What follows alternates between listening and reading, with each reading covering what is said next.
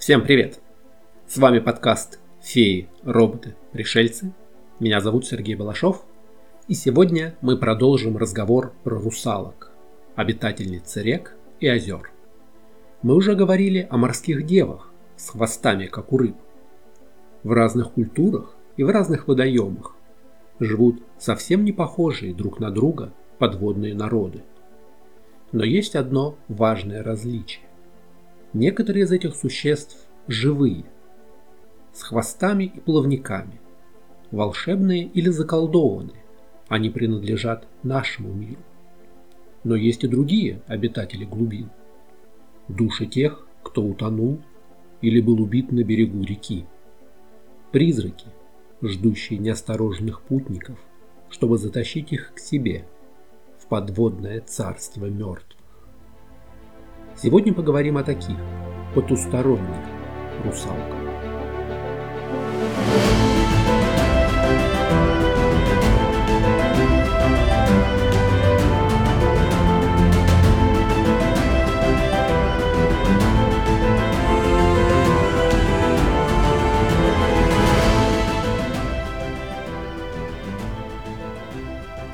Вначале напомню про терминологию.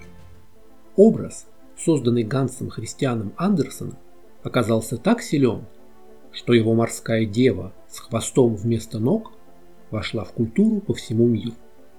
В нашей стране для перевода названия mermaid использовали слово, которое уже было в фольклоре – русалка. Хотя между этими девушками больше различий, чем сходства. Русалочка Андерсона, морская дева, происходит от океанит и нимф античности. На протяжении всей своей истории эти обитательницы моря были то добрыми, то злыми, но всегда живыми, относились к нашему миру. Русалки же славянские – это существа потусторонние, отражение страха людей перед глубинами и страшной смертью. Наша русалка похожа на фейри ирландской мифологии. Некоторые ученые классифицировали ее как злого и агрессивного духа. На самом деле попытки классифицировать мифических созданий всегда упираются в принципы их группировки, что является предметом постоянных споров.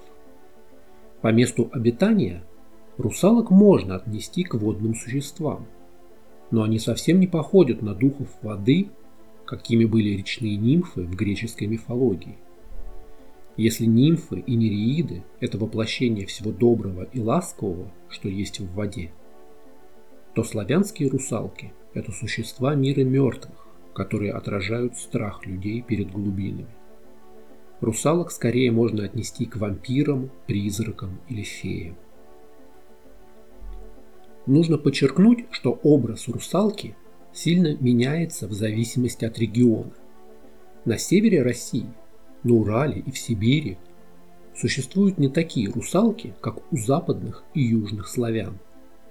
До 20 века само слово «русалка» воспринимали как книжное, ученое, а в народе этого персонажа называли водяниха, водяница, шутовка, щекотиха или мавка есть две версии происхождения слова «русалка». По одной, это слово произошло от названия древнеримского праздника поминовения предков – Розалии, праздник роз, посвященный умершим. По мнению других исследователей, образ русалки является исконно славянским, сложился в глубокой древности, а название происходит от слов «русый» или названия рек Руса, Рось и так далее. Согласно народным поверьям, русалки – это души девушек, умерших без крещения, или жестоко убитых, как правило, утопленных. Из-за этого их принято считать мстительными и проклятыми существами, излучающими темную энергию в том месте, где они умерли. Места, где они обитают, становятся недобрыми, проклятыми. Хотя есть поверье, что если кто-то придет к русалке на смерть, дух наконец-то сможет упокоиться с миром. Внешний вид и способности русалок меняются в зависимости от региона. На юге они сохраняют свой прижизненный облик – физические черты юных дев.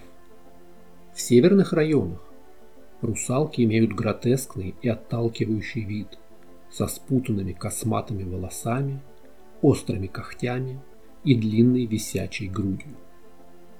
Но в целом русалки в народной традиции – это прекрасные девы, наделенные непреодолимой обольстительной силой, одетые в простые сарафаны или платья, с нежными и бледными лицами, мечтательными глазами серовато-голубых или черных тонов, обрамленные длинными ресницами с полупрозрачной кожей.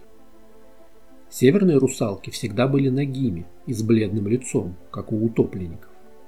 Их глаза часто сияли злым зеленым светом. Русалки в Восточной Европе пели мелодичные песни, которые не знали их сородичей из северных озер и рек. У речных и озерных обитательниц волосы светлые, темные или даже зеленые, всегда распущенные и доходят до колен. Это очень важно в славянской культуре. Длинные распущенные волосы у славян всегда ассоциировали со сверхъестественным, потому что простоволосость недопустима в обычной жизни для крестьянской девушки. С незаплетенными волосами женщины появляются на людях только в день свадьбы, а также на смертном одре. Поэтому женщина с распущенными волосами воспринимается как дух, гуляющий по миру живых. Волосы русалок являются источником нескольких верований. Например, что их влага обладает сильной магической силой, и если волосы остричь, русалка также умрет. Русалки умирают, если их волосы высыхают, Именно поэтому они связаны с реками и озерами, в которых погибли. Всякий раз, когда они удаляются от воды, входят в лес или поле, они носят с собой гребешок, из которого при расчесывании капает струйка воды, чтобы их волосы оставались влажными. Обителью русалок обычно были глубины рек и прудов, где, по слухам, они жили в великолепных хрустальных дворцах, сверкающих золотом, серебром и жемчугами разных размеров.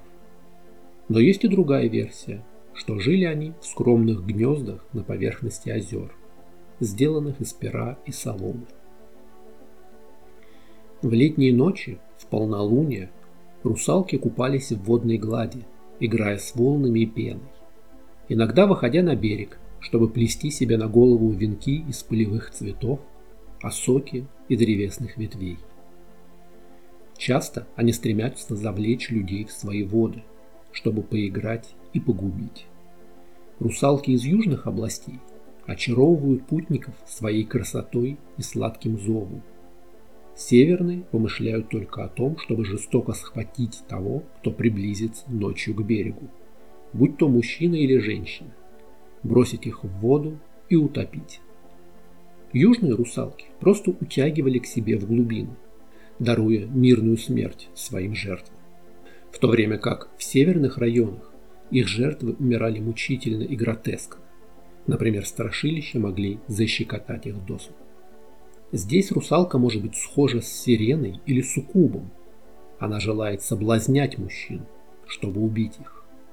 Иногда в народных историях упоминается – что они завлекали путников физической близостью, крадя молодость и жизненную энергию у человека, занимаясь с ним любовью. Те немногие, кому удалось пережить этот опыт, говорили, что ради такого удовольствия не жалко и умереть. Несмотря на это, в разных легендах и рассказах иногда русалки влюбляются в смертных и даже заводят с ними детей. Но судьба которая ждет русалку и ее ребенка, обычно печально. Говорят, что иногда русалки крадут детей и уносят их в свои подводные дома, не со злыми намерениями, а просто чтобы иметь семью. Хотя русалки могут нападать и на женщин, топя их в своих водах. В некоторых легендах русалки могут жить только в воде, в других могут выходить на берег и жить в прибрежных рощах.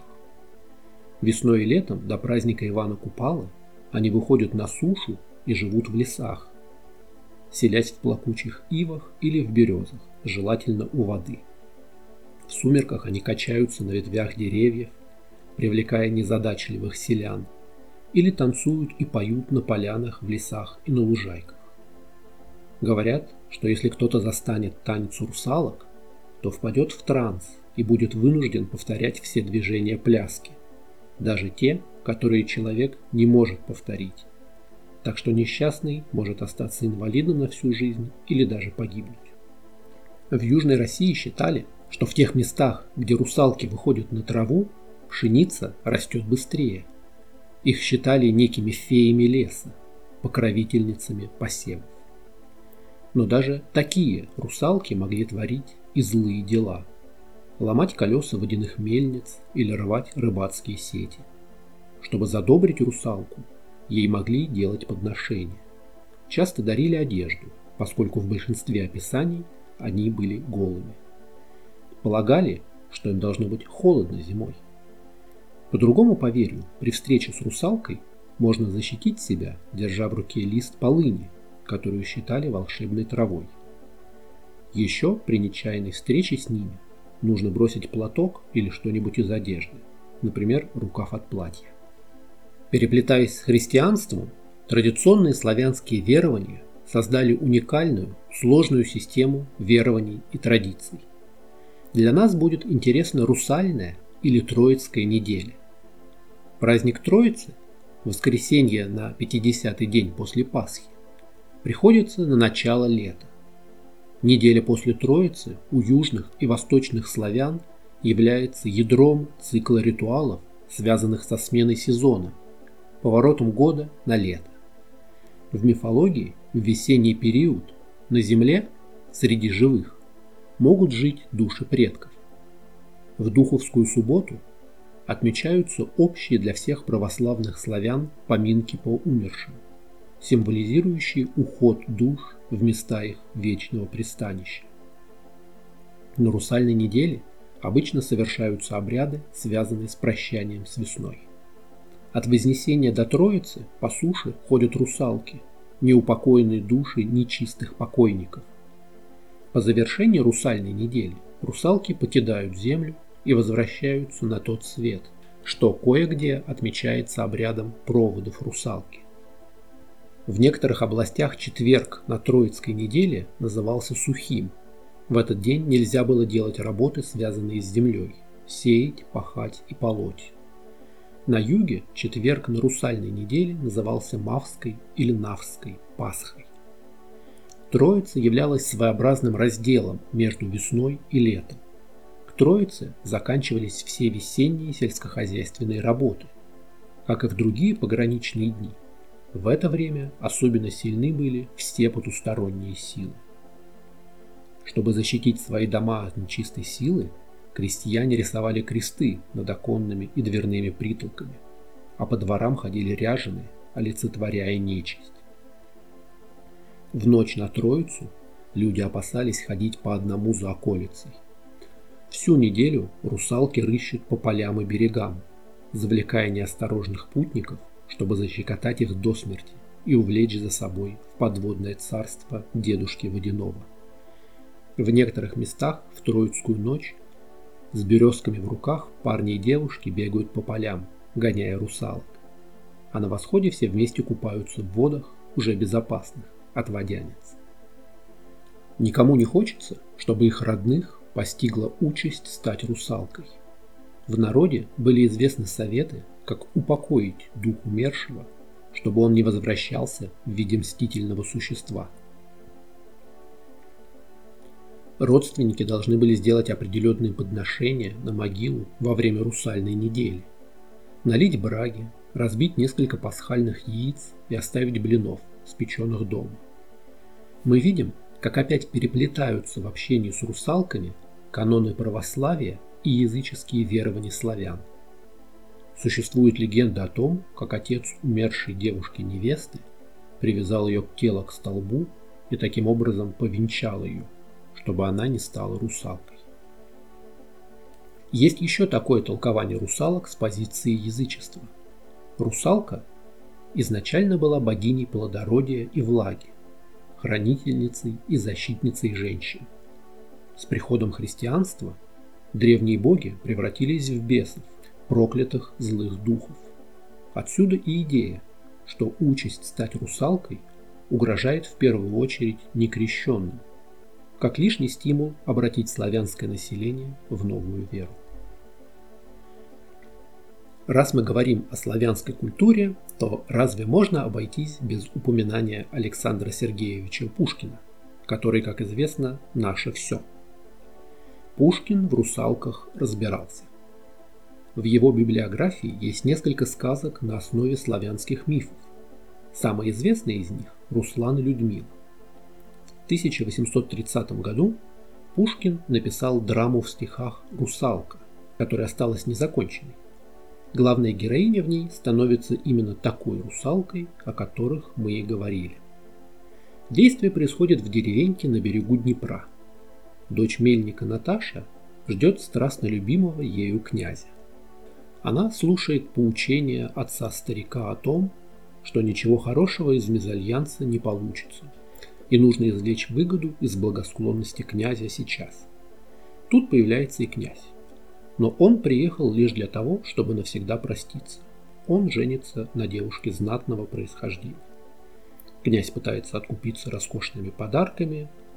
Потрясенная Наташа признается князю, что ждет от него ребенка. И после того, как князь все-таки уезжает, девушка горько упрекает отца и в отчаянии кидается в реку. Проходит 12 лет – Князь печален и много времени проводит в одиночестве на берегу Днепра. Однажды ночью он приходит к разрушенной мельнице и встречает там потерявшего рассудок мельника, отца девушки. В это время в подводном тереме на дне реки русалки водят хороводы. Утопленница Наташа стала среди них главной русалкой. Она посылает свою дочь на берег и поручает ей заманить в воду князя. Оставшись одна, она торжествует и радуется скорой мести. Маленькая русалочка выходит навстречу князю и зовет его на дно реки, уверяя, что там его ожидает прежняя любовь. Охваченный воспоминанием о Наташе, князь готов последовать за дочерью. На этом месте рукопись Пушкина обрывается. По одной версии, окончание должно было быть счастливым. Русалки воскрешают утопленницу и она спасает князя от кручины.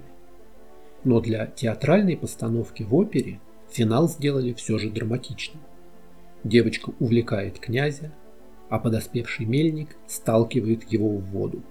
Раздается зловещий хохот русалок, которые волокут труп князя к ногам подводной царицы. Теперь, вооруженный этим знанием, вспомним самые известные строки Пушкина про русалку, Первые строки поэмы «Руслан и Людмила». У лукоморья дуб зеленый, золотая цепь на дубе том, И днем и ночью кот ученый все ходит по цепи кругом. Идет направо, песнь заводит, налево сказку говорит. Там чудеса, там леший бродит, русалка на ветвях сидит. Что же такое лукоморье? Слово «лукоморье» происходит от словосочетания «лука моря», означает «изгиб морского берега». В мифологии восточных славян лукоморье – это заповедное место на окраине Вселенной, там, где стоит мировое древо, ось мира, по которому можно попасть в другие миры. Его вершина упирается в небеса, а корни достигают преисподней. По мировому древу спускаются и поднимаются боги. Там, на стыке и перекрестке миров, живет Баба Яга, сторож Нави, загробного мира. В ее избушке нет ни окон, ни дверей, потому что это символ гроба. Рядом с ней властвует Кощей Бессмертный, главная нежить в славянской мифологии, так похожий на некромантов с фэнтези. Ну а на ветвях мирового древа сидит русалка, неупокоенная душа, ненадолго пришедшая в наш мир из мира теней, чтобы спеть свою песню и, может быть, заманить в пучину неосторожного путника. Да, в более поздних иллюстрациях к сказкам Пушкина у русалки появился хвост. Образ смешался с морской девой из западных сказок. Хотя, если задуматься, ну как хвостатое существо из моря может попасть на ветви дерева у излученной реки? Если почитать про разновидности славянских русалок на тематических сайтах, можно узнать много интересного про их подвиды. Болотницы – самые красивые из водных существ. Эти девы живут в трясине и сидят на кувшинках. У них белоснежная кожа, блестящая на солнце. Темные распущенные волосы, в которые вплетены стебли осоки и незабудки – но при этом болотницы – зловредные и коварные существа, любят заманивать в топе путников на погибель. Наоборот, бродницы в некоторых рассказах – это добрые духи воды, охранительницы бронов. Они помогают путникам и следят за детьми, играющими у воды, в том числе защищают их от другой нечисти. Среди русалок старшинство принадлежит лабасти, русалке в образе косматой старухи. Выходя из воды, лобаста может вырастать высотой с дерева. На севере рассказывают, что видели лобасту, великаншу со скаленными клыками и скрюченными пальцами, огромными грудями, которые она закидывает через плечи за спину. Она командует остальными водяницами. Впрочем, все эти классификации и иерархии относятся скорее к области славянского фэнтези, а не мифологии. Устное народное творчество тем и отличается, что каждый рассказывает историю немного по-своему, без оглядки на справочники. Мы привыкли к тому, что у каждого мифического существа есть определенный набор каноничных признаков и способностей. Про каждого можно почитать статью в энциклопедии. В народе вряд ли назовут такую точную классификацию русалок, как можно найти в справочниках. Очень часто ученые, собирая фольклор и проводя культурные параллели, дописывают и додумывают структуру там, где ее могло и не быть.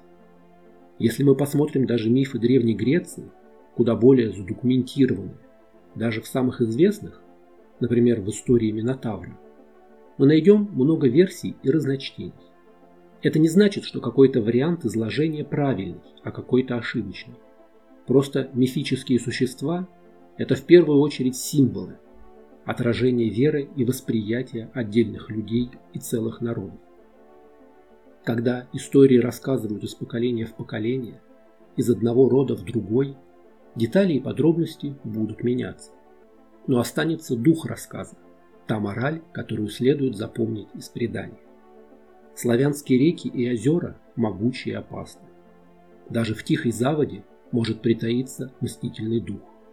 Но если соблюдать правила, уважать живых и ушедших, чтить окружающий тебя мир, то даже русалки из голодных чудовищ станут духами-покровителями, живущими бок о бок с людьми.